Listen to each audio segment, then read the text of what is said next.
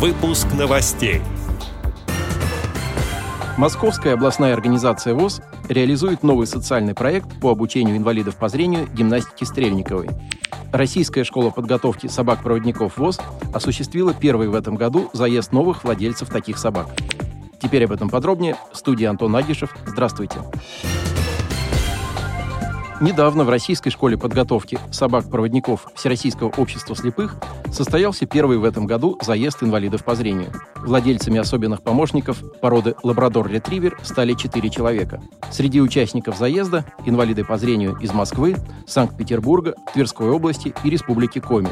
Один из них, получивший лабрадора по кличке Гарди, является членом ВОЗ с 1978 года, ветераном труда и многодетным отцом четырех детей. В рамках заезда для обучающихся были организованы организованы посещение экспозиций двух музеев – музея ВДНХ и Мемориального музея космонавтики. В первом учреждении культуры экскурсантам рассказали о том, кто и зачем создавал выставку достижений народного хозяйства, кем были ее посетители, а также какие идеи заложены на разных этапах развития ВДНХ. В Мемориальном музее космонавтики посетители узнали о событиях истории космонавтики. Это запуск первого искусственного спутника Земли, полет в космос собак-космонавтов «Белки и стрелки», первый полет человека в космос и многое другое.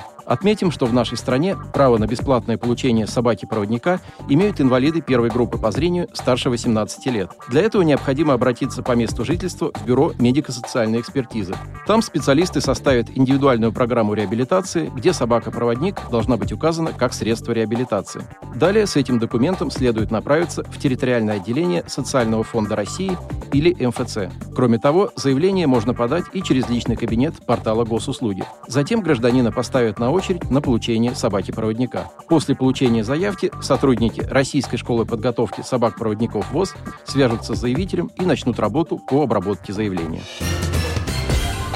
Московская областная организация ВОЗ приступила к реализации социального проекта «Гимнастика Стрельниковой для людей с ограниченными возможностями здоровья». Этот проект получил поддержку Фонда президентских грантов. Первый этап прошел в Балашихе в марте этого года. На занятиях присутствовали 30 граждан с инвалидностью по зрению. Старт проекту дал председатель Московской областной организации ВОЗ Александр Иванович Коняев. Он рассказал об истории и идее проекта, о его пользе для членов ВОЗ, а также настроил всех участников на занятия физической культурой. Поскольку обучение гимнастики Стрельниковой требует внимательного отношения к самочувствию пациентов и точной координации движений, занятия были разбиты на три важных части. Ведущий, единственный ученик Александры Стрельниковой Михаил Щетинин сначала провел беседу, в ходе которой рассказал об истории возникновения гимнастики, ее авторе, особенностях гимнастики и способах ее применения. После того, как возникло общее понимание сути этой уникальной дыхательной практики, приступил ко второй части – мастер-классу, обучению правильному и точному исполнению основного комплекса упражнений. Затем был проведен тренинг, в ходе которого участникам было показано, в каком порядке и количестве нужно делать упражнения гимнастики для их безопасного применения в повседневной жизни.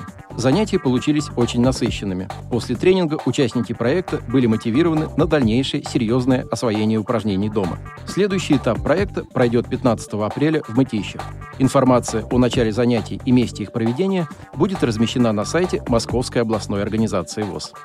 Отдел новостей «Радио ВОЗ» приглашает к сотрудничеству региональной организации. Наш адрес – новости собака ру. О новостях вам рассказал Антон Агишев. До встречи на «Радио ВОЗ».